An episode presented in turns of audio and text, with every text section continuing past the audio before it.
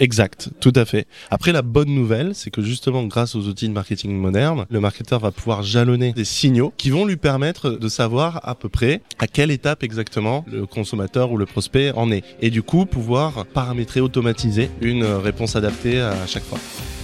Bonjour et bienvenue sur Rake, le podcast qui analyse et décrypte le digital dans toutes ses dimensions. Je suis Cyril Roland. Dans ce nouvel épisode de Rake, j'ai le plaisir d'accueillir Mathieu Tranvan. Mathieu a une expérience riche et très complète sur le digital. Avec lui, nous allons parler de cycle de vie du client, du marketing et bien sûr du digital. Mais avant de commencer, Mathieu, peux-tu te présenter aux éditeurs de Rake donc euh, je m'appelle Mathieu Tranvan, euh, je suis blogueur sur un, je tiens un blog éponyme mathieu-tranvan.fr qui existe depuis 2009 maintenant. Et il se trouve que ça fait plus d'une décennie que je travaille dans les métiers du digital, tout d'abord en agence. J'ai tenu une petite agence euh, d'une dizaine de personnes, et puis ensuite plutôt sur une partie média euh, chez Google. Très bien, donc ton expérience euh, du digital de 10 ans va être, va être précieuse. Ce qui m'a intéressé d'interviewer avec toi, c'était un article que j'ai vu justement sur ton blog, mhm. où tu parlais de cycle de vie du client. Qu'est-ce que tu peux me dire par rapport à ça? Oui, c'est un bon point. Euh, merci déjà d'avoir lu mon, mon article, Cyril.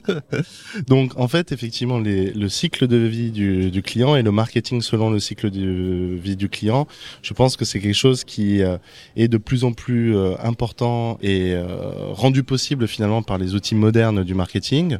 Donc, qu'est-ce que c'est finalement? C'est comment le marketeur va pouvoir s'assurer de construire une relation pertinente mm-hmm. avec son prospect et ou ses clients tout au long en fait de euh, du parcours d'achat. Depuis euh, euh, la prise de, de, conscience en fait du besoin jusqu'à la fidélisation en passant par la, la considération de la marque l'achat etc etc donc c'est ça qu'on entend vraiment par cycle de vie du client en marketing. Et bien évidemment le but du jeu étant double pour l'entreprise c'est un de maximiser son taux de transformation de prospect en client et deuxièmement bah, de rendre en fait ses clients plus profitables, c'est-à-dire de maximiser la valeur de vie des clients. Ce que tu dis semble une évidence. Par contre, de petite expérience, je me rends compte que les entreprises ont un peu du mal à appréhender cette vision, je vais dire, holistique du client. Se dire, voilà, qu'il y a un client, euh, depuis, je veux dire, la, les premiers contacts, la considération, jusqu'à ce que le fait qu'il fasse une vente et après qu'il puisse faire de nouvelles ventes et voire même devenir finalement un ambassadeur de la marque dont elle souvent, c'est difficile. Quelles sont pour toi les difficultés justement pour avoir cette vision holistique où on a en général plutôt des, des départements séparés dans l'entreprise où on a du mal à avoir la vision globale d'un client? Oui, c'est un très bon point que tu soulèves là. Euh, et c'est sûr qu'en réalité, c'est très difficile, en fait, euh, pour beaucoup de marketeurs en pratique, de comprendre cette notion de cycle de vie du client, pour plusieurs raisons. La première, c'est parce que en tant que marketeur, on aime simplifier les choses et euh, on imagine que euh, l'ensemble des prospects et des clients suivent un, un processus linéaire et en fait, il n'en est rien. Mhm. Euh, souvent, en fait, les parcours d'achat en, tant que tels, tels qu'ils sont scénarisés, bah, ils arrivent euh, jamais.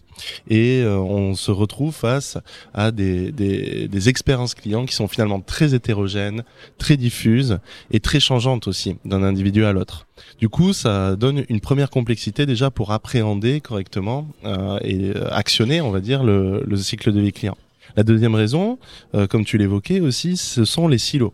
Les silos en termes organisationnels, c'est-à-dire que mon département de communication fait de très jolis visuels, mais il n'a pas pris en compte en fait les besoins de mon département marketing qui lui veut euh, recruter 500 000 nouveaux clients, qui lui-même n'a pas pris en compte en fait euh, le, les besoins du département e-commerce. Et donc en fait finalement chacun euh, va chercher un petit peu sa, sa petite formule magique, ce qui donne du coup dans les yeux du client une, une expérience qui est fragmenté, éclaté, et du coup impossible pour euh, un dirigeant finalement d'avoir une vision claire de ce qui est fait euh, à chaque étape mais aussi ça peut être en fait des silos euh, d'infrastructures et techniques. Mhm. Euh, Aujourd'hui encore, il y a beaucoup d'entreprises qui travaillent avec de l'IT shadow, c'est-à-dire que on a un département vente qui a certains chiffres et certaines informations clients dans un fichier Excel, puis euh, de l'autre côté, on a une autre base de données qui est dans le CMS pour l'équipe e-commerce, etc. Et ces gens-là ne se parlent jamais. C'est un exemple. Mais du coup, cette fragmentation aussi de l'information, euh, rend la mission encore plus compliquée, puisque en fait les marques vont avoir du vont avoir du mal dans ce cas à réconcilier en fait ce qui se passe réellement depuis le point de vue du client. Une vue un peu 360 si on veut. Donc à te comprendre, il ne suffit pas d'avoir l'information, collecter l'information sur mon client, euh, mais il faut aussi m'assurer que cette information-là soit comprise, analysée, comprise par les différents départements de mon entreprise. Exact, tout à fait.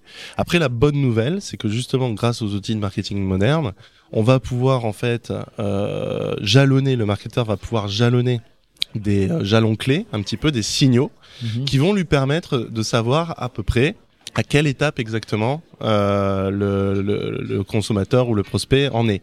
Et du coup, pouvoir euh, paramétrer, automatiser une réponse adaptée à chaque fois. Tu évoquais dans ton article, tu faisais une, allusion justement à ce parcours client, un peu comme un, comme un repas avec une entrée, un plat de résistance et, un dessert. Alors, qu'est-ce qui est plus difficile finalement? C'est quoi? C'est l'entrée, le plat de résistance ou le dessert? C'est construire le menu, en fait. Ah. c'est ça, effectivement, c'est construire le menu. Euh, L'autre analogie aussi que j'aime beaucoup euh, faire quand on parle de cette notion de cycle de vie client, c'est euh, l'analogie de la relation amoureuse. Mhm. Quand on, on, trouve une autre personne, euh, qu'on croise une autre personne dans la rue qui nous plaît, on se jette pas sur elle en lui demandant euh, est-ce que tu veux m'épouser et avoir des enfants? Certains peuvent le faire. Certains peuvent le faire. Je ne conseille pas forcément, mais certains peuvent le faire. En tout cas, de, il semblerait que la méthode la plus appropriée, ça serait effectivement d'avoir quand même une, une, expérience progressive. Au début, on va faire connaissance avec la personne. Une fois qu'on a créé ce climat de confiance, on va peut-être commencer à sortir, à aller au cinéma.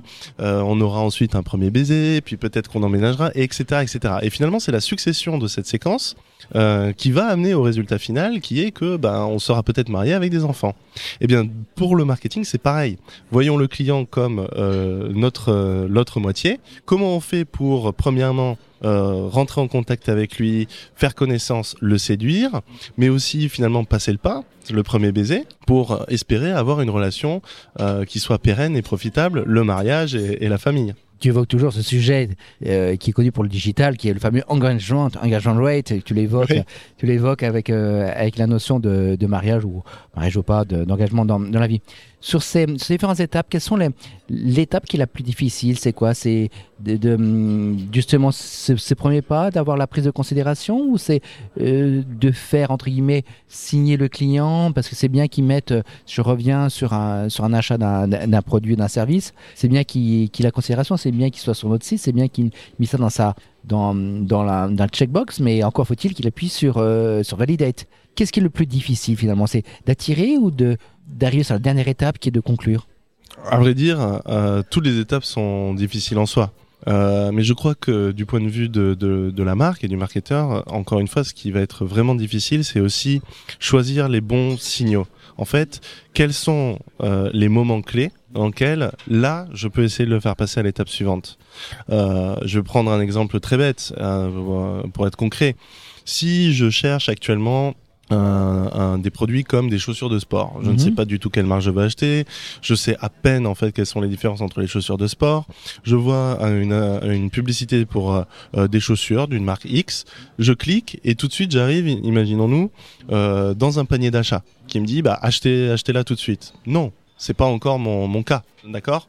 Si en revanche euh, j'ai déjà passé effectivement un moment sur un site e-commerce que euh, j'ai utilisé une euh, fonctionnalité de comparaison entre un modèle euh, Nike, Adidas et un modèle Reebok, tout dans le running, imaginons-nous. Et là, on voit que j'hésite. Bon bah pourquoi pas, par exemple, à ce moment-là, me faire apparaître même peut-être une pop-up de chat avec quelqu'un qui dit quelqu'un peut vous aider.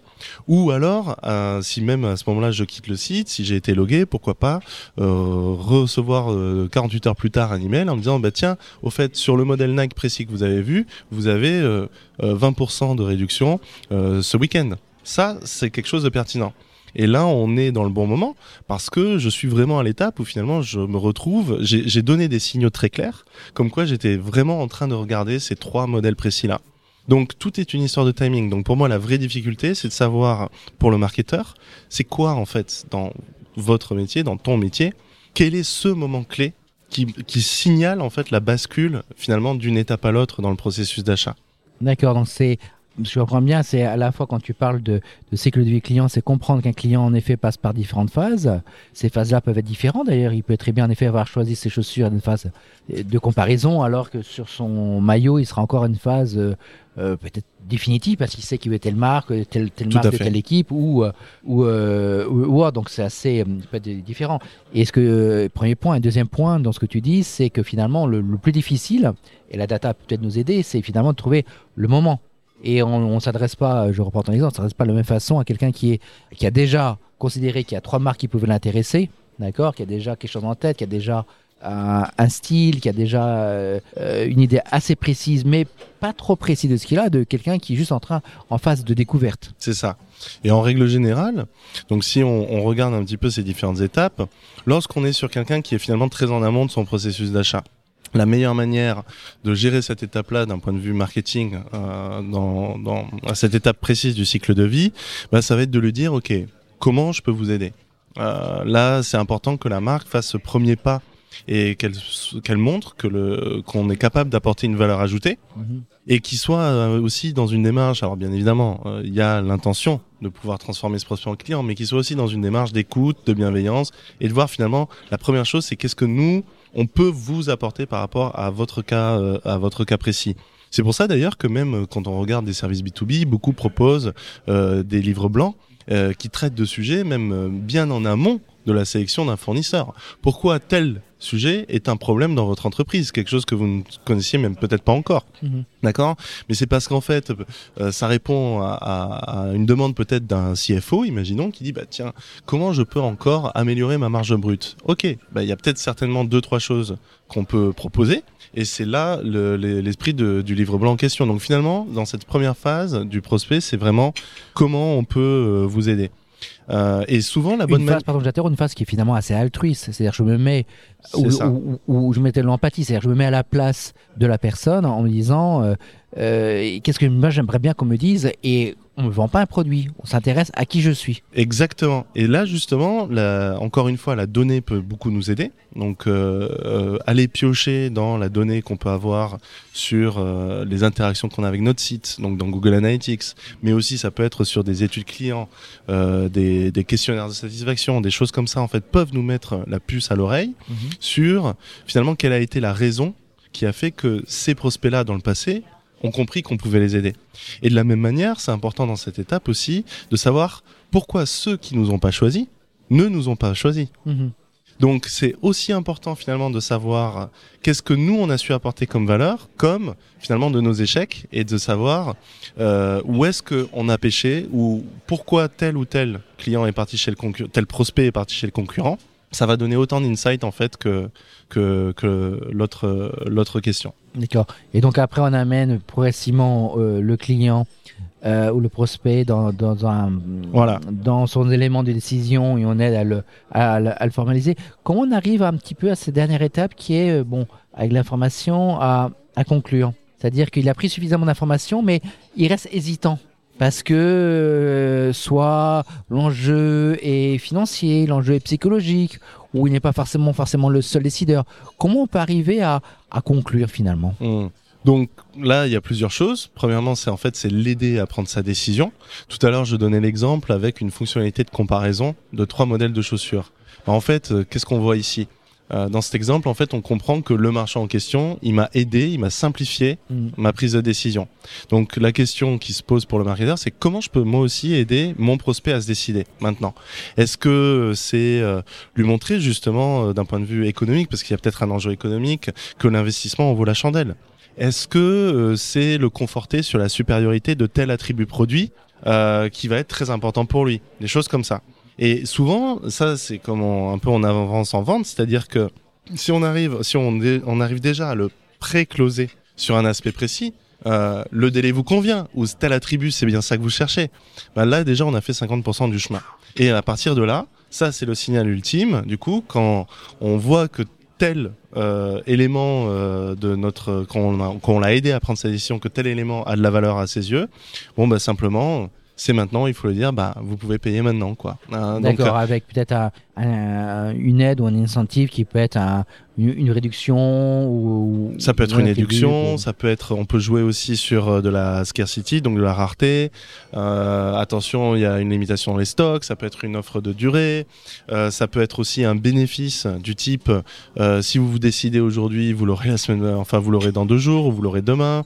après, on peut être créatif. Mais effectivement, c'est un très bon point que tu évoques là, Cyril, parce que quand on est à, cette étape-là, en fait, euh, du processus, ce qui est très rigolo à voir, c'est que quasiment 99% des décisions, c'est-à-dire le moment où on sort la carte bleue, ben en fait, on prend cette décision sur la base d'une euh, d'un argument qui est complètement secondaire, en fait c'est souvent pour un petit truc où on, a juste besoin de se convaincre à nous-mêmes, de dire ah bah oui ça tiens c'est la bonne décision. Regarde si je l'achète aujourd'hui je l'ai demain.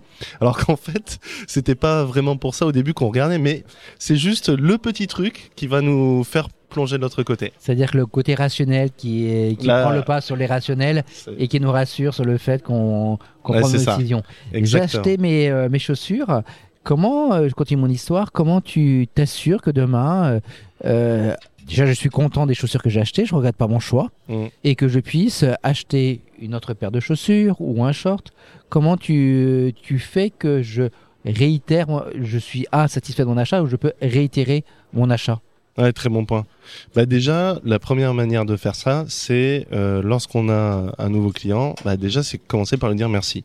Euh, ça peut paraître bête. Ce qui se fait pas assez souvent d'ailleurs. Mais oui, il y a plein d'expériences. Enfin, on peut, on a tous l'expérience d'une marque X ou Y sur lequel finalement euh, l'expérience d'achat est pas au top.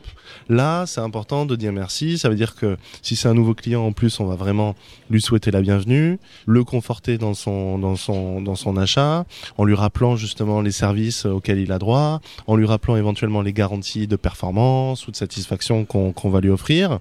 Et puis aussi, c'est un moment quand même un peu d'échange c'est un moment où un client nous a dit oui. C'est peut-être le moment où on peut l'interroger sur euh, finalement, ou, ou du moins essayer d'en savoir plus sur qu'est-ce qu'il a justement vraiment convaincu euh, chez nous. Euh, est-ce qu'il y a quelque chose de particulier qui est plus ressorti que, que les marques concurrentes, etc. Et nous aussi, ça va être très précieux comme information parce que au-delà de mieux le connaître, ça va aussi essayer de nous, de nous aider pardon, à comprendre en quoi tel client précisément est différent d'un autre et éventuellement même pour nous, comment on peut envisager la suite de, notre euh, aventure amoureuse, on va dire? Donc là, très rapidement, effectivement, si euh, j'ai un client qui est satisfait, espérons-le, de son premier achat, euh, mon prochain but en tant que marketeur, ça va être de l'amener à la considération d'un deuxième achat avec ma marque. Comment je vais m'y prendre? Ben, il y a déjà une technique. Alors, tout dépend du produit qu'on vend. Hein. Il peut y avoir simplement un réachat. Prenons des produits euh, euh, de puériculture ou même de la maternité, on sait, on peut prédire avec quand même assez de, finesse, j'ai envie de dire, la consommation et le temps que va durer tel ou tel la consommation de tel ou tel produit. Du coup, qu'est-ce qu'on fait nous pour rappeler et provoquer ce rachat? Mais ça peut être aussi simplement un cross-sell. Aujourd'hui, euh, euh, Cyril, tu as acheté les chaussures et je te remercie. Euh, certainement, peut-être, tu voudras, tu seras intéressé par des semelles mm. connectées ou un short ou un maillot. Si en plus, dans la première phase, on, on a fait un petit peu connaissance et j'ai appris que tu as acheté ces chaussures pour aller courir sur dans la forêt, imaginons, et pas dans une salle. Mm. Bon bah pourquoi ne pas te proposer euh, un, brassard pour y mettre ton pour y mettre ton téléphone, plein de choses comme ça ou de continuer, comme tu évoquais, l'échange, c'est-à-dire d'accompagner en disant, voilà, tu, euh, Cyril, tu cours, euh, tu cours dans les bois, euh, as-tu pensé à, voilà, et j'accompagne finalement dans dans la consommation du produit ou dans l'usage du produit avant d'amener sur, bah, il faut peut-être un peu froid le matin, et donc, est-ce qu'un blouson serait pas bienvenu? Tout à fait, ça c'est un très bon point aussi, c'est-à-dire éduquer et développer l'usage du produit euh, est, très important, surtout quand on vend des choses plus complexes hein, que, des, que des chaussures. Mais s'assurer que la solution qu'on commercialise soit bien utilisée et qu'elle soit utilisée de manière entre guillemets intensive va garantir aussi une meilleure probabilité dans le futur de refaire affaire avec ce client. Et là, ce qui est intéressant aussi, même dans cette phase des nouveaux clients, de cette onboarding, si je peux m'exprimer ainsi, c'est que là encore, la, la donnée qu'on aura déjà obtenue de par les anciens clients est, est un véritable trésor on peut en fait voir euh, réaliser plein d'analyses de corrélation en fait à l'intérieur même de nos offres de notre catalogue pour voir ah bah tiens il y a une plus forte probabilité que les gens qui ont acheté justement les chaussures achètent le short ou que les personnes qui ont acheté telle version en fait du logiciel vont acheter tel add-on à tel moment. Donc du coup, tout ça, c'est euh, des données très précieuses qui vont aussi nous permettre de mieux orchestrer notre stratégie marketing. Et tu as entièrement raison, parce que finalement, quand tu regardes, euh, après l'achat, il y a une certaine euh, tension qui disparaît. Il y a peut-être en effet des informations qui sont plus faciles à obtenir parce que parce qu'il y a cette tension-là n'existe plus. Et en effet, tu as la connaissance d'un client de façon plus précise.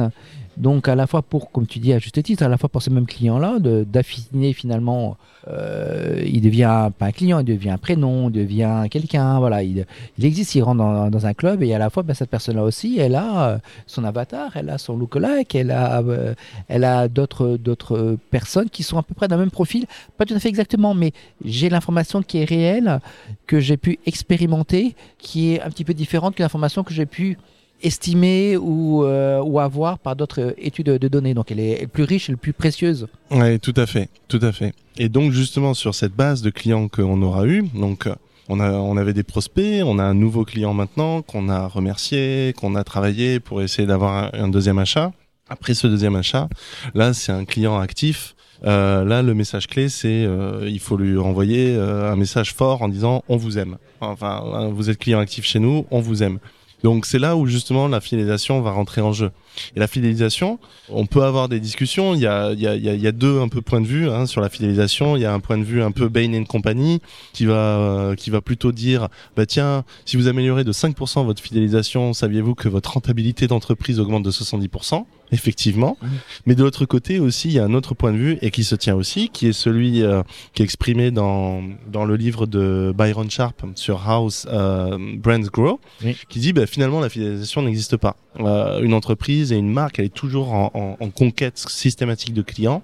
Je pense que c'est euh, vrai, surtout sur des marchés euh, de volume. Pense, aux biens de consommation, où vraiment il y a des lois très fortes entre la market share et la rentabilité. Euh, voilà. Mais quoi qu'il en soit, je crois que la fidélisation a quand même un rôle à jouer. de toute manière, à partir du moment où on aime ses clients, on a envie de les garder, euh, justement. Et, c'est là où euh, toutes les techniques de fidélisation qu'on connaît peuvent rentrer en jeu. Et on peut aller assez loin. Et c'est ça aussi qui va les transformer en ambassadeurs. Si je prends un exemple, prenons les maisons de luxe. Qu'est-ce qu'elles font Prenons une maison de luxe, même comme un Dior.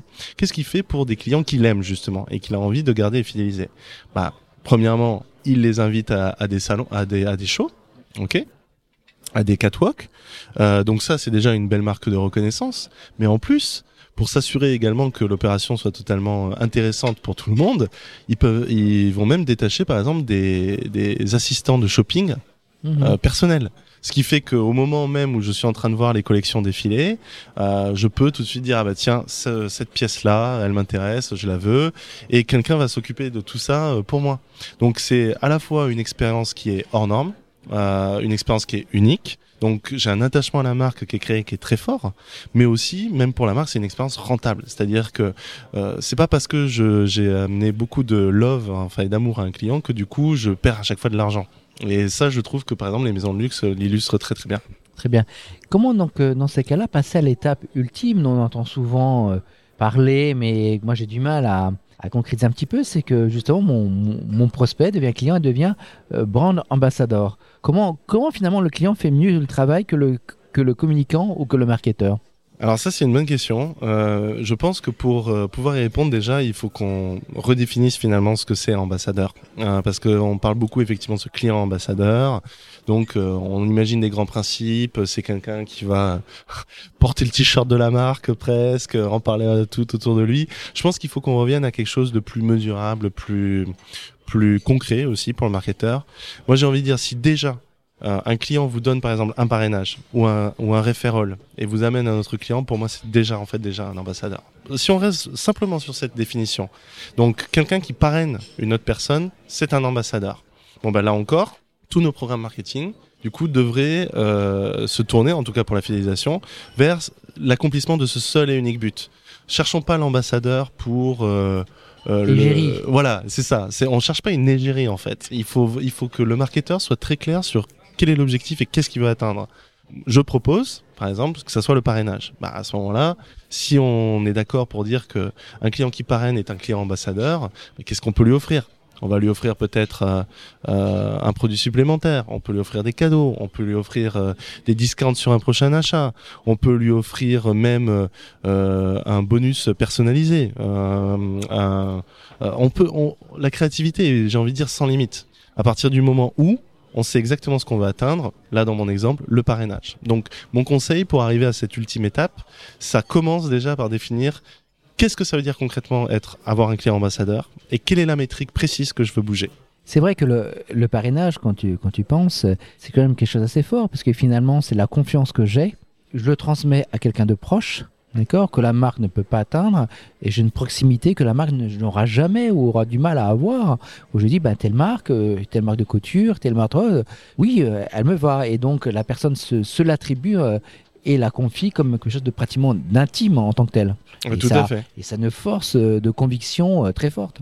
Et même des fois, ça peut être des services. Euh, par exemple, la technique du parrainage est très utilisée dans le système, dans le secteur bancaire. Mm-hmm. Et c'est vrai que recommander sa banque autour de soi, c'est aussi quelque chose de très, très personnel, enfin pas personnel, mais ça, ça, peut avoir quelque chose aussi de fort. Euh, C'est-à-dire quelqu'un qui dit ah bah tiens je sais pas quelle banque choisir ah bah tu peux aller dans telle banque moi j'en suis très content etc. Et si en plus il y a le petit incentive qui va me donner 50 euros sur mon livret qui va hmm. donner un petit bonus à mon filleul, ben en fait si d'un je suis plutôt satisfait de ma banque et deux j'ai cet incentive, bah, finalement ça va être facile pour moi de devenir un client ambassadeur. Ok?